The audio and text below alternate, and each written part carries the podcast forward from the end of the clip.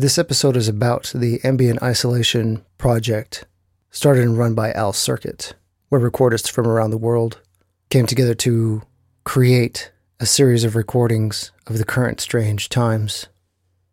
Times got even stranger here in America recently, and this episode was recorded before all of that happened.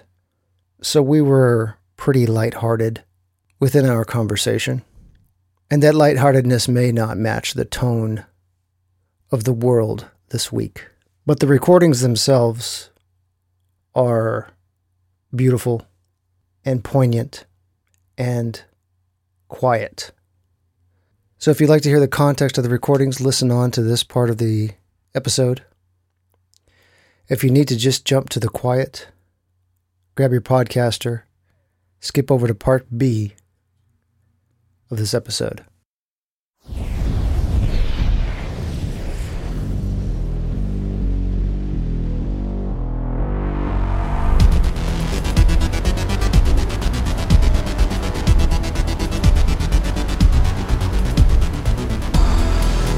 You're listening to Tone Benders, the Sound Designers Podcast. Let's do this.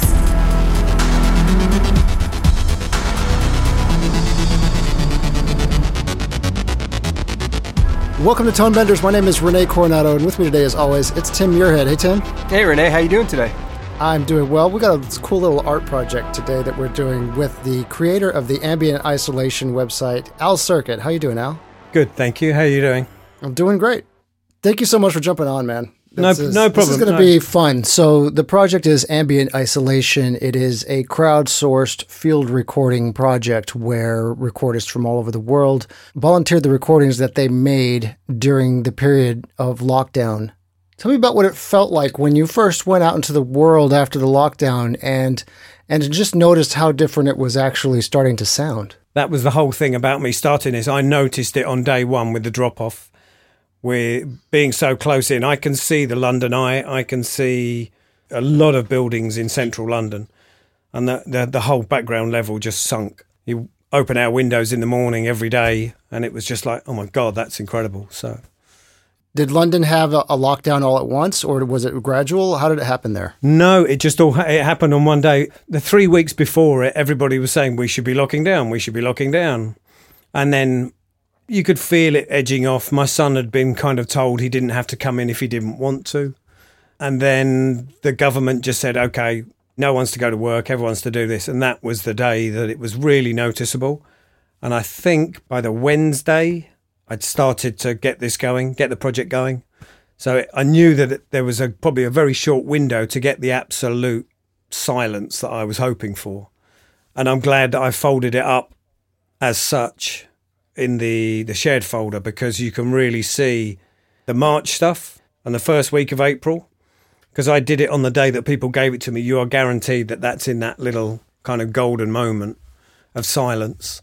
And I went back and listened the other day, and it's there's some amazing stuff.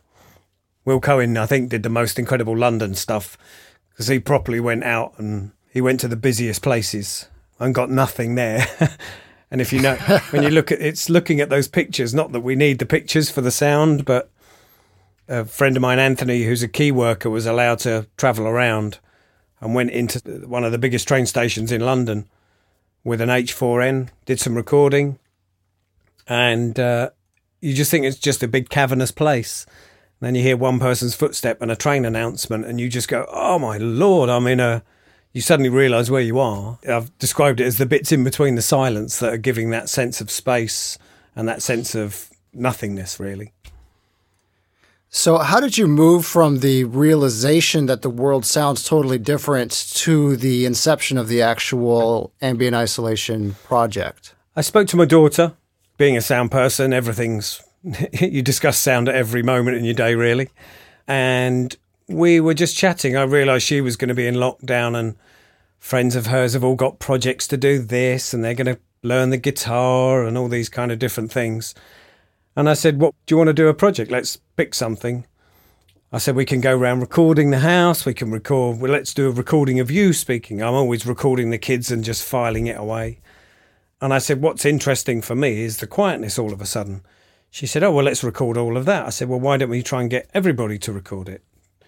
And she was like, "Oh, how would we do that? We just phone all your friends. We'll get all your friends to record it." I said, "We can do that." And that's when the idea of getting her to understand a bit more of the, the pitfalls and the positives of, of social media. She's just about to go to senior school, and we had a phone ready to give her. And we want her to be aware that it's a dangerous place out there. It's, it's not all Yeah. it's not all laughs and giggles with your friends as it is at the moment. It can be quite nasty out there for no reason sometimes. So I thought I'd kind of involve her in in one account so she's aware of the account. She doesn't have access to it, but whenever I post something, I show her, and I show, especially now as everyone's been so positive and so lovely, show everybody's responses and how great. Oh, that's great, and oh, we should try this, and so that kind of came about from then, and we realised we did have to get it done quite quickly. So she's been sort of fifty percent of the project. I will invoice her at the end for my time, which she won't like, but well, uh, I don't think she quite understands what my rate is at the moment. But there you go. So, what has her reaction been? What's her opinion of the whole thing? She's amazed. She comes down here in the morning. She has her work to do. So we come down to the studio and she sits at the end of the table here and she gets on with her schoolwork in her Google Classrooms and, and doing all that. While I sit here and I download all the submissions from the last few days or the last day and I play them out loud. So while she's working, we're doing little tours of different parts of the world. So I'm like, oh, hang on, stop a minute. This is an alleyway in Beirut and we get the map up because I've put maps on everybody's pages, so we get a map up.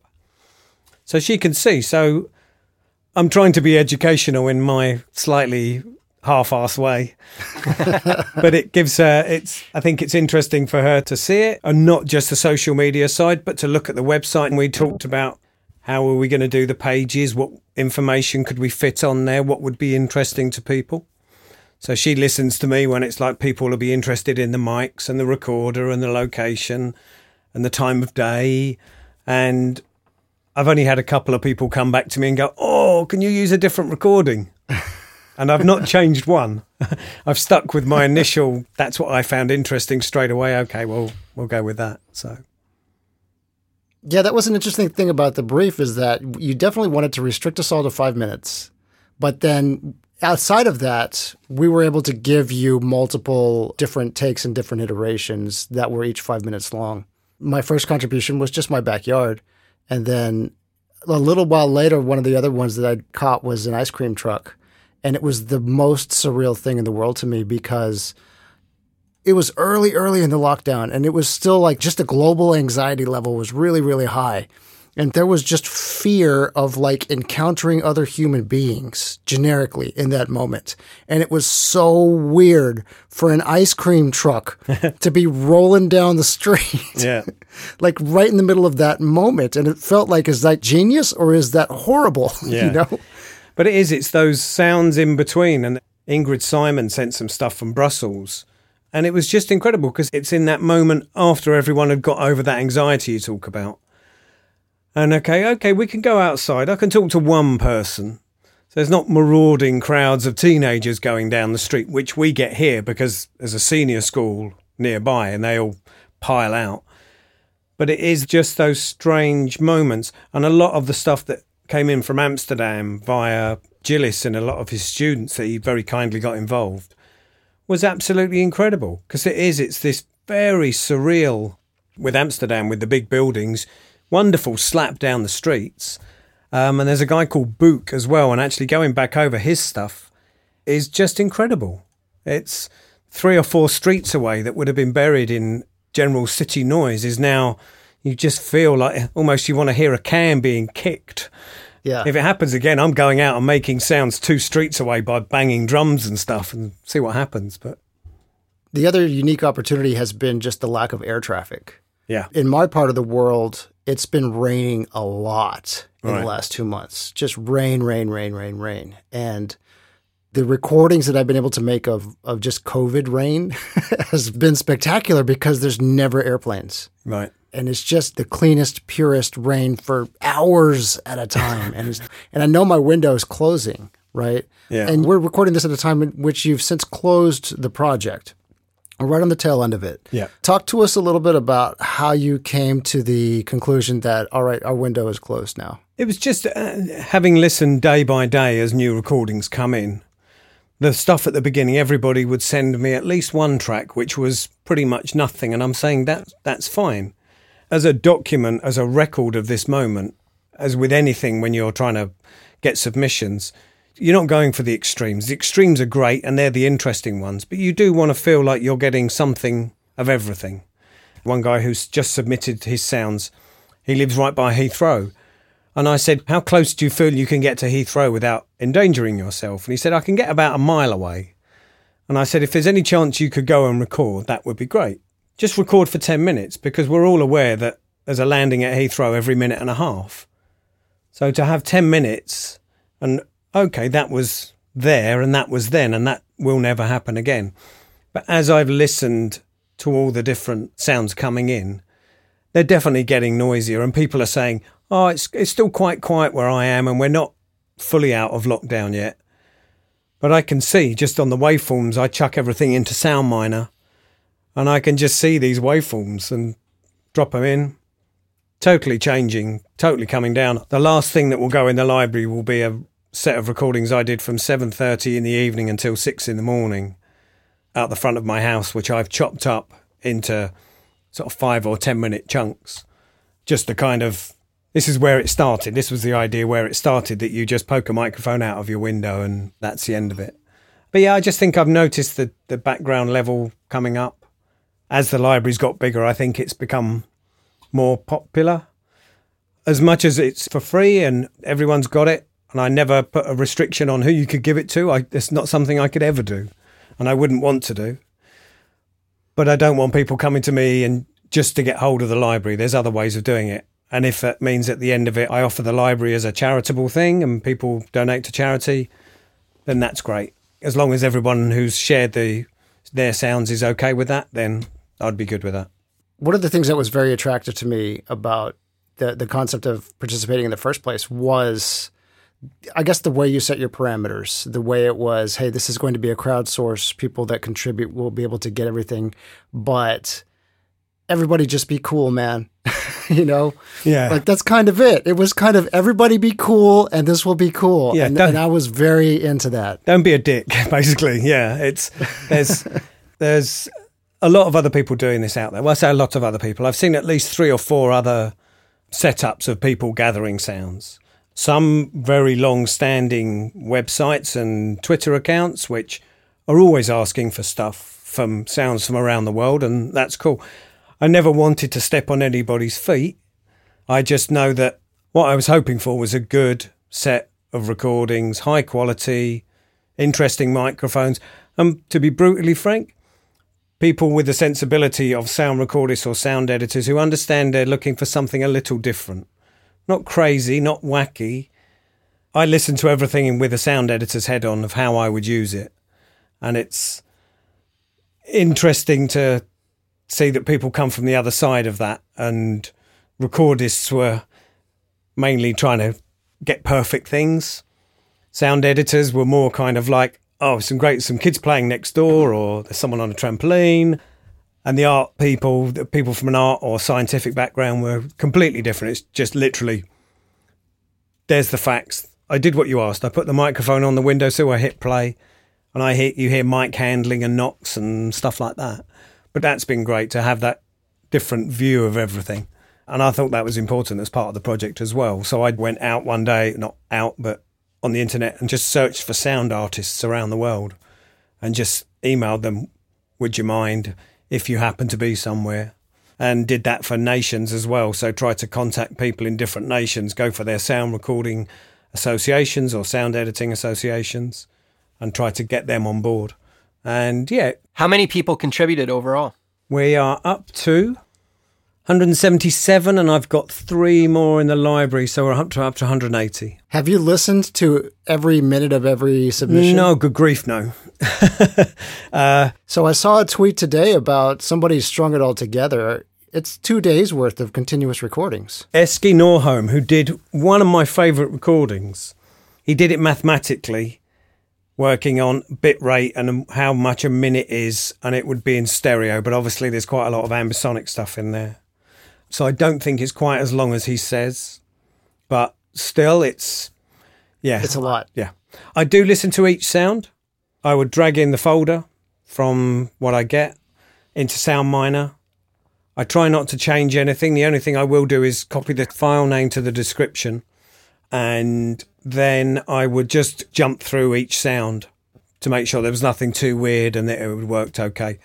And then that's it. I read the, the names and try and find the the spikes that look interesting and that's where I choose my minute or minute and a half from each person, quickly export to MP3, and and that's what goes on the website. So Well, it's a super cool project. thank you. Something that we're going to do with the back end of this episode is we've asked for the contributors to give us a little intro to the recordings that they've made. And so a couple of people have responded. So we're going to play some intros that people have made. We're going to play a couple minutes of each recording. And uh, it'll be just a nice little meditative collage of the beautiful thing that you put together there. Thank you. As I said to my daughter, if a couple of people are, are occupied and feel that they're being creative during this, then we've done a nice thing for some people who are, could have otherwise been quite stressed. So I was on a Slack channel that Rene and I are on, and someone mentioned that in addition to the world being quieter, there's other sounds that are different during this. And the one that he noticed was that when it's garbage day and everyone brings their garbage bag out to the end of the driveway, there's way more bottles clanking and all the dri- all the garbage. Yes. Guilty. I think in one of my folders is the most beat up dump truck collecting the bins, and I think it's a 12 minute long recording. So I immediately went over my own allotted time space. But it's it's the most squeaky, creaky, rubbishy thing. So to kick this off, Al, just pick a sound that you really identified and that you really like and let us know what we're about to listen to here. There was obviously a lot of really great recordings coming, really interesting, really hit the idea of the brief fantastically well. The one that immediately hit me was from Eski Norholm, who's in Copenhagen, and he had a picture with it, which is out the back of his window. I think he's like the third or fourth floor up in a block. And there's a central courtyard area, quite large, I'd say football pitch size. And there's just one bird tweeting. And you can see in the picture there's all these windows, so you kind of expect a lot of sound to be bouncing around, people having fun. But it's almost a testament to the moment. It was very early on in the recordings, the beginning of April. And I think everybody was at that state of anxiety that you discussed. And everyone was very anxious about going out and what doing. And everyone had really locked down, not just from going out, but I think within themselves as well, and was kind of doing their own thing at home quite quietly and just biding their time. And it's just the sound. And I expected to hear the city coming over the top, people knocking around and maybe playing football in this area. And it was just this one bird with this amazing acoustic slapping off all these surfaces. And it almost just sounded like the bird was enjoying itself. It was just like completely owning the space that it was in. And I, I think I probably listened to that one more than anything else. I thought it was just a really beautiful sound. So I think that's my favourite so far. Awesome. So we'll jump over to part two and just start to let the silence wash over us. Tonebenders is produced by Timothy Muirhead, Rene Coronado, and Teresa Moro. Theme music is by Mark Straight. Send your emails to info at tonebenderspodcast.com. Follow us on Twitter via at the Tonebenders and join Tonebenders Podcast on Facebook. Support this podcast. You can use our links when you shop with Amazon or B&H, or leave us a tip. Just go to tonebenderspodcast.com and click the support button. Thanks for listening.